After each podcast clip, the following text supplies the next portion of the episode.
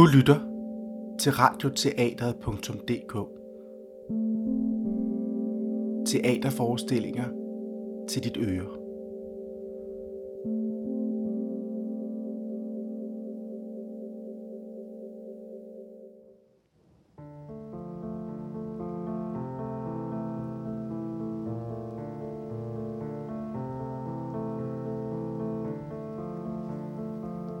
Man kan læse i aviserne, at den 15-årige dreng har slået sin far ihjel.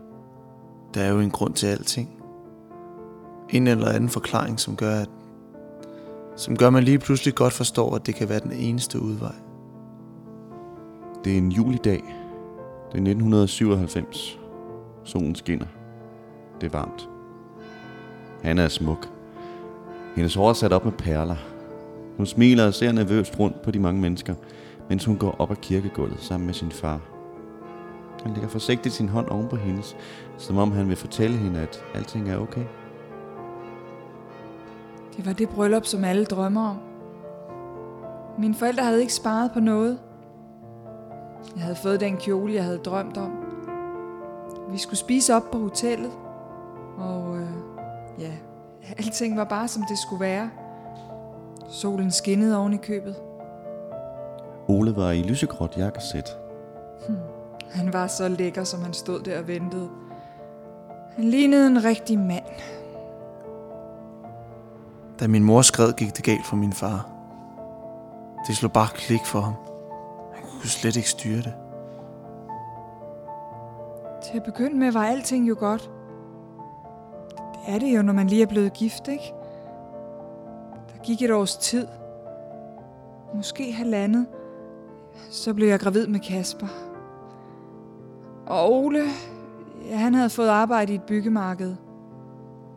Det var han rigtig glad for. Og de var lige begyndt at have åbent til klokken 8 hver aften. Så det gav også ret godt. Vi manglede ikke noget. Jeg mener, jeg arbejdede jo også. Jeg kan huske en af de allersidste aftener, inden Kasper kom. Jeg havde været hjemme hele dagen. Jeg var virkelig gravid. Så jeg kunne ikke lave så meget. Altså, jeg var helt smadret. Så kom Ole hjem, og han havde købt pizza med. Den smagte bare ikke godt. Altså i min mund. Jeg tror, det er noget, mange oplever, når man er gravid. Så kigger Ole op på mig og siger, hvad er der nu galt med pizza? Ikke noget, siger jeg. Så sagde han ikke mere. Det var første gang, jeg husker, at han ikke talte sødt og kærligt til mig. Dengang var han jo altid sød og, ja, kærlig. Min far, han var sådan en, der gik på arbejde. Og så kom Kasper. Han var bare så dejlig. Han har altid været sådan stille i det. Du ved, en der kunne sidde med sit legetøj i timevis.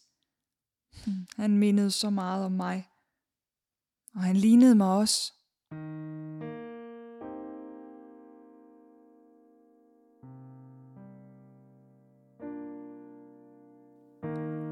På stuegulvet sidder Kasper. Han er 5-6 år gammel. Lille er sin alder. Han har helt mørkt hår med krøller. Langsomt løfter han et forstørrelsesglas op, højt op over hovedet, og kigger i det. Så vender han det om og kigger i det igen, som om han vil se, om det forstørrede billede sidder på bagsiden. Han har et eftertænksomt blik i sine øjne. Øjnene er mørke, brune og dybe. Hans mor er gravid igen. Hun går rundt ud i køkkenet og snakker i telefon. Ja. Nej, det tror jeg ikke, du skal regne med. Nej. Ole kommer hjem om en times tid, så skal jeg nok spørge ham. Nej, men det er ikke noget problem. Hun havde røret mellem øret og skulderen. Måske. Hun arbejder med begge hænder, imens hun taler. Hun tager en skål i et af skabene. Hun henter kartofler. Nej. Hun tænder for komfuret. Indimellem kigger hun ind på stuegulvet for at se, om Kasper stadig sidder der. Og det gør han. Pludselig kan hun høre døren, der smækker. Hejsa, du er tidlig hjemme. Hun vender hovedet for at kysse ham, men han går forbi. Han siger, at han er træt. Altså, der skete et eller andet. Det er selvfølgelig altid noget pis at blive fyret, ikke? Men jeg forstår slet ikke den måde at reagere på. Som om det var vores skyld. Som om jeg havde kunne gøre noget. Jeg prøvede jo bare at snakke med ham. Men han gider ikke rigtig høre efter. Du skal nok finde noget andet. Det er jo bare... Det er tiden. Sådan er det i øjeblikket. Alle siger, at bankerne er presset, og at der ikke er nogen, der kan låne til noget som helst. Så er der heller ikke nogen, der bygger, vel? Ole sidder og ser ind i fjernsynet. Han svarer ikke.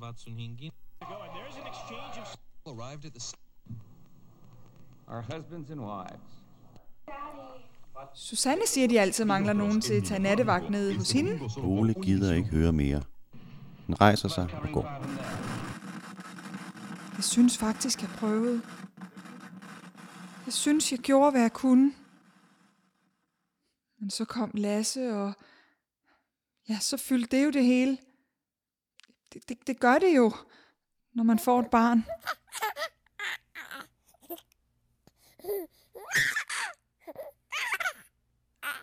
Da Lasse kom, så blev jeg storebror.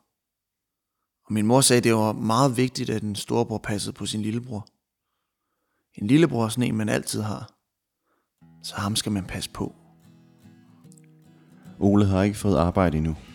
Han går rundt derhjemme. Han blev mere og mere... Hvordan kan man sige det? Han sank ned i et hul.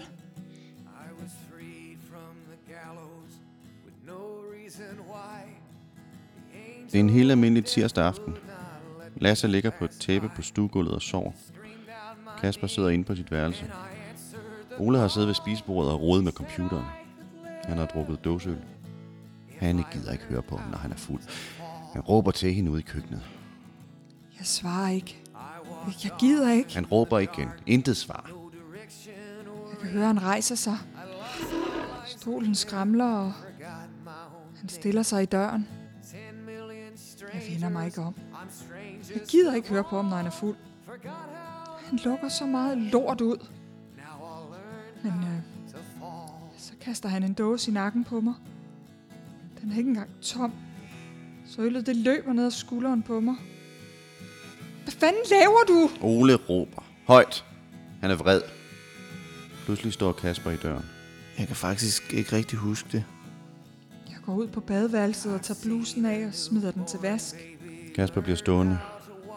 Han kan mærke, at der er noget galt, men han ved ikke, hvad det er. Så kommer han hen til mig og stikker mig en flad. Altså, jeg kan ikke rigtig huske det.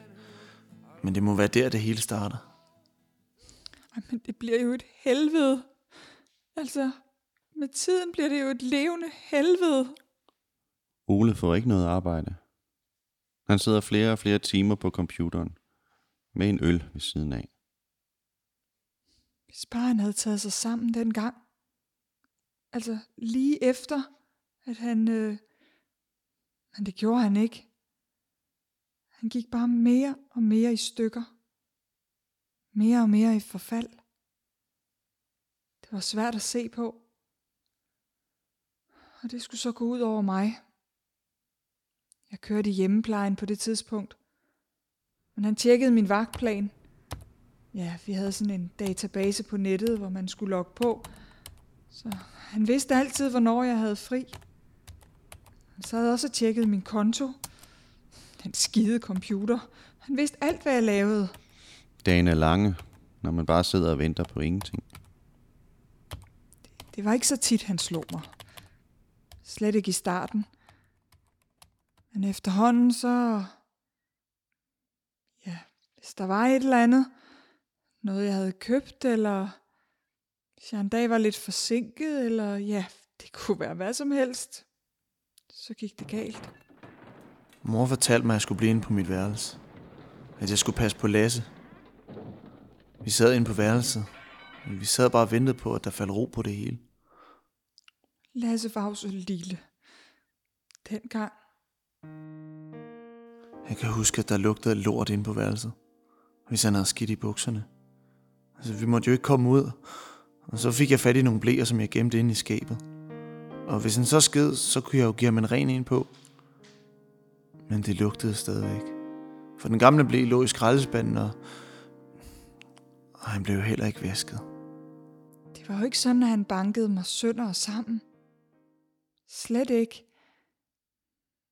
Nogle gange, så kommer tingene også til at lyde værre, end de er. Altså, han slog mig. Det er helt sikkert. Men jeg lå jo ikke i en blodpøl eller noget. Jeg fik bare nogle tæv. Der er jo altid en eller anden grund. En eller anden forklaring.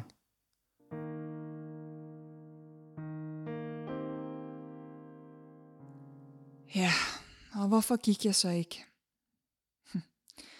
Ja, jeg havde jo lige fået Lasse, og Kasper var begyndt i skole, og...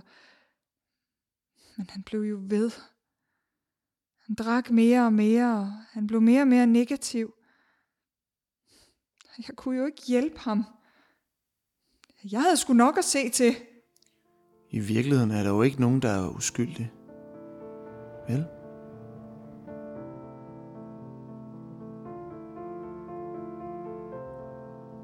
Det er en søndag formiddag. Det er først i september. De første blade er begyndt at blive orange. De har alle sammen taget pænt tøj på. Hanne har en ny kjole på. Ole har skjorter og slips på. Og drengene, de har ens tøj på. Skjorter og jeans. De skal til fødselsdag hos nogle venner. Drengene glæder sig. De har selv været med ude at købe gaven. De har fået at vide, at der er lavkage og boller og varm kakao. Hanne smiler til dem, som om hun vil overbevise dem om, at det nok skal blive en god dag. Så vil Ole have en øl. Lige inden vi skulle køre. Det synes jeg var for latterligt. Så jeg skubbede skabslågen i. Lige for næsen af ham. Han langer ud efter hende, men hun når at dukke sig. Så hånden flyver ind i kanten på skabet. Ole jamrer sig. Det gør ondt. Han hiver fat i skabet, og det river sig løs fra væggen. Glas klirrer, og tallerkener smadrer.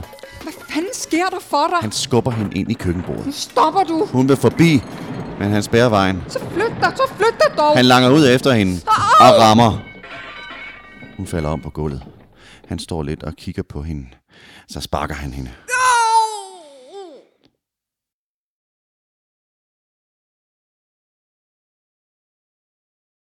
Hun ligger stille. Hun trækker næsten ikke vejret. Hun siger ikke noget. Det provokerer ham. Han kigger sig rundt. På kaffemaskinen står kaffen fra i morges. Han tager kanden og hælder kaffen ud over hende. Hun skriger. Så samler han hende op og smider hende ud under bruseren. Han tænder for det kolde vand. Skal vi så ikke til Martins fødselsdag? Jo, selvfølgelig skal du til fødselsdag. Jeg hørte hoveddøren smække. Inde på værelset lå Lasse. Han hulkede. Min hud sved. Jeg frøs. Men jeg kunne ikke mærke noget. Det var som om det ikke var min krop. Jeg rejste mig og gik hen og hentede ham. Så sad jeg lidt med ham på gulvet. Jeg kunne jo ikke tage til fødselsdag i sonden. Hanne har fået nok. Hun ved, at det her kun er toppen af isbjerget. Det var første gang, han gik helt amok. Men jeg vidste. Jeg vidste, jeg skulle se at komme væk.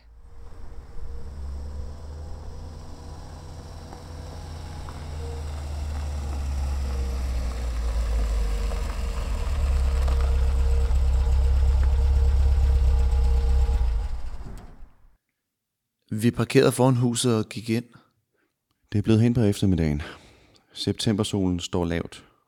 Jeg kan huske, at jeg gik først, og at hoveddøren ikke var låst.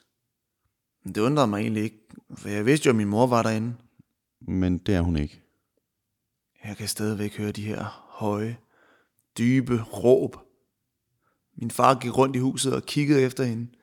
Han sparkede til ting, mens han råbte af hende. Men hun var der jo ikke. Og så satte han sig ved køkkenbordet. Han sad bare der og gloede ud i luften. Resten af dagen. Han sagde ikke noget. Heller ikke til mig. Jeg kan huske, at jeg gik ind og tændte for tv'et. Og så sad jeg og kiggede lidt på det. Det var virkelig uhyggeligt. Jeg var slet ikke vant til, at der var så stille. Ole sidder bare i køkkenet. Hvor er Lasse henne? Ole svarer ikke. Hvor mor? Ikke en lyd. Drengen går ind i stuen igen. TV'et kører. Uden lyd. Alt lys er slukket. Pludselig står der en skygge i døren. Hvad er der? Ole står i døren. Og så siger han, at min mor er en luder. Og jeg er en horeunge. Han siger, at hvis nogen spørger, hvor min mor er, så skal jeg bare sige, at hun er en luder. Ikke mere. Og så går han. Jeg børster tænder og går i seng. Dagen efter kommer han ikke og vækker mig. Så jeg kommer for sent i skole. Han løber hele vejen derhen. Kasper fortæller ikke nogen, at hans mor er en luder. Han fortæller heller ikke, at hun er væk. Og det er starten på alt det, som Kasper ikke fortæller. Det er jo lige meget. Det slog bare klik for ham. Så var det, han begyndte at hade min mor.